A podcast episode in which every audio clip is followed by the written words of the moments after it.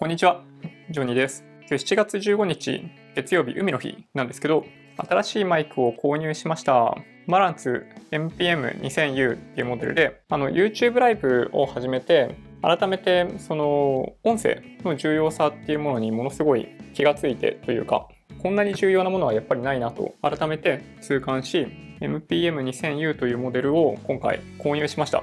このモデルは価格にして1万円弱。まあ、僕楽天で今回購入してるんですけど、ポイントとかも考慮すれば大体実質9000円ぐらいですね。えー、大体これクラスのコンデンサーマイクって2000、2000円じゃない。あの2万円弱、1万5000円から2万円のものが大体流通しているようで、このマランツのモデル、もう1個下のモデルもあるんですけど、非常にコスパが良いらしいです。ということで、今回これを購入してみました。だからね、みんなに、みんなにって変な言い方が、国産で人気が高いのはオーディオテクニカのモデルらしいんですけど、総合的なコスパでは、これかなりいいよっていうことだったんで、今回これに決めました。早速、撮ってみたいなと思ってます。で、一応今日、どんな感じで音を撮っているかというと、このルミックス G9 の頭には、頭にはというか、RODE の Wireless GO がついてます。で、マイクは今ここの内ポケットの中に入っていて、ピンマイクでは撮ってないです。で、比較対象としてもう一個、有線のマイクを使っていて、で、それがいつも使ってるこれですね、 RODE の VideoMicro じゃない、違う。 TASCAM の DR10L って、まあ、いわゆるよく使われている、まあ、ラベリアマイク用の機械ですね。これも使って撮ってます。なので、今、このロードのワイヤレス GO とタスカムの DR10L で音声撮ってますけど、それに加えて、パソコンに直接接続するような形で、このマランツ MPM2000U の音をチェックしていきたいと思います。じゃあ早速、じゃあ開封をしていきたいと思います。なんかね、この MPM2000U はケース付きっていうことで、ちょっと確かに大きくってね、大きいもの買うのあんま好きじゃないんですよね、正直言うと。じゃーん。こんなケースが付いてます。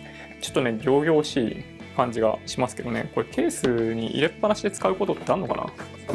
なんかね、一度使い始めたら多分ずっと出しっぱなしなんじゃないかなという気がしますけど、こういうケースに入ってるみたいですね。なので、開封がめちゃめちゃ簡単。これをロックを外して、開けてみると、こんな感じ。こんな、こんな感じで、右にマイク、左にあのマウントする用のショックマウントってやつか。で、あと USB ケーブルが付属してついてます。なんかこのウレタンのフォームとかがついてて、なんかね、いかにもちゃんとしたマイクみたいな感じになってます。すごいよくできてますね。この MPM1000 とかなんかね、そんな感じの1個下のモデルは、なんかこういうケースもついてないし、ショックマウントもついていないっていうことだったんで、このね、マウントそのものも別途購入する必要があるぐらいだったら、この 2000U の方を購入する方が、ま、割安だよっていうことだったんで、まあ、僕は今回これを購入しました。すごい重量感あるな。なんかね、直接 PC に挿して利用できるモデルなだけに、なんか同梱物がめちゃめちゃシンプルですね。うわ、すごい超しっかり高級感がありますね、これ。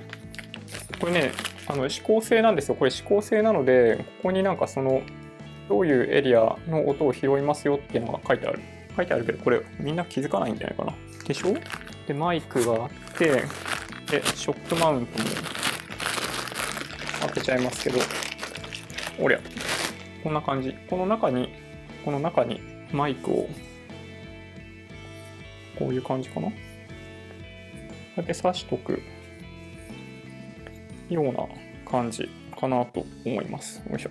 で、あくまでこれ指向性なので、どっち向きっていうのがすごい重要なんですよね。これで一応なんかショックに耐えられる。で、なんか昔に買ったことがある。まあ、なんで買ったことがあるんだよっていうツッコミはちょっとさておき、マイクスタンドが実はね、すごい安いマイクスタンドを昔買ったことが実はあるんですよ。なんかね、すごい安か安くて、まあ、ただの本当にあの鉄のパイプなんじゃねえかってぐらいのものなんですけど、ちょっとね、これの先に装着してみたいと思います。なんかね、マイクスタンド、なんか家にあるダイナミックマイクは、なんかよくあるここにスポッて刺さるようなやつだったんで、これついてたんですけど、これはいらなくて、そうですね、だから、えっと、指向性で自分の方を向けないといけないから、家の近くというか、隣の家かなんかの掃除機の音が聞こえますね。で、これを、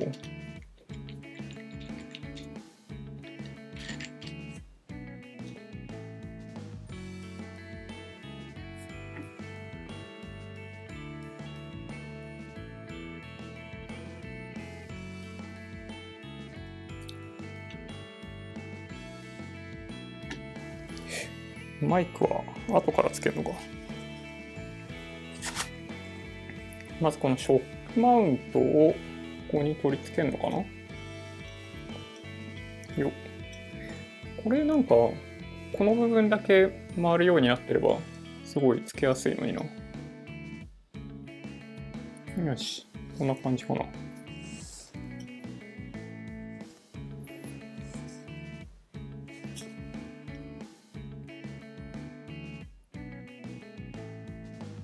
なんかちょっと心配になるね、これね。これでマイクを指向性なので自分の方に向けて落ちないようにしっかりと差し込みますと。こう、ああ、はいはい。簡単に挟めるね、確かに。こんな感じ？これちょっとなんか重さでもうちょっとこれ、こっちじゃない。もうちょっと上で固定すると。こんな感じ？マイクの設置ができました。ちょっとこのモニターが全然見えないけど大丈夫かな。これで、えー、っと、この USB ケーブルをパソコンにつないで、とりあえず Mac の場合、 QuickTime が一番簡単に録音できるアプリじゃないかなと思うので、ちょっとこの QuickTime を使って録音してみたいなと思ってます。ケーブル、ケーブル、あ、ケーブルすごいいい感じですね、これ。めちゃめちゃしなやか。これを、ツボ。で、このケーブルをパソコンに挿すんだけど、よいしょ、MacBook は USB Type-C しかないんで、USB Type-C に変換するもの、こういうのね、使ってパソコンに挿します。認識してくれんのかなこれ。設定、ダメだ、どうしても。そうそうそうそう。ちょっとね、こっちにフォーカスをちょっと固定させてもらいました。あー、見えてるな。USB マイクロフォンって見えていて、あーこれで一応もう取れてるのかな？取れてるっぽい感じがします。取れていることを祈る。多分取れてる。きっと取れているであろう。で、クイックタイムプレイヤーを立ち上げて、ファイル、新規オーディオ収録、で、USB マイクロフォン、品質最高で撮ってみます。よいしょ。どうかなこれどれぐらいで撮れてますかね結構その音量のレベルがちょっとね見えにくいかもしれないちょっとね音ちっちゃかったりとかすると結局意味なかったりするんですけどなんか話を聞いている感じだとこのマイクの感度は非常に良いということだったんで今この G9 についてるロードのワイヤレス GO と今これピンマイクで使ってるタスカムの DR10N それとこのコンデンサーマイク、マランズの NPM2000U を使って音声テストっていうのをやってみたいと思います。そうだね。何を言うのがいいかな。まあ、基本僕のチャンネル喋っているっていうこと以外に、まあ、音を取るっていうことはほとんどないんで、まあ、喋ってる感じで十分なのかな。あ、これでいいのかな。なんか音量がちっちゃいんじゃねえかなって感じがしなくもないんだけどな。どうですかね。えっと、じゃあちょっと一個一個見ていきましょうか。こんにちは、ジョニーです。これはいつも使っているタスカムの DR10L の音声です。次。こんにちは、ジョニーです。これは G9 にぶっ刺さってるロードのワイヤレス GO のマイクをそのまま使っている音声です。で次。こんにちは、ジョニーです。これがマランツ NPM2000U コンデンサーマイクで録音している音声です。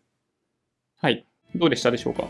なんか、ね、コンデンサーマイクはミュージシャンとかも収録で使ったりするようなクオリティの音を録音することもできるマイクだったりするらしいんで、うん。まあ簡単に言うとちょっと期待してます。なんかね、これ気づきました。これ下がってきてるよね。これスタンドの問題だと思うんですけど、非常に危なっかしいな。ずんずん下がってきている。ちょっと。なんだろうね、これね。困っちゃうね。よいしょ。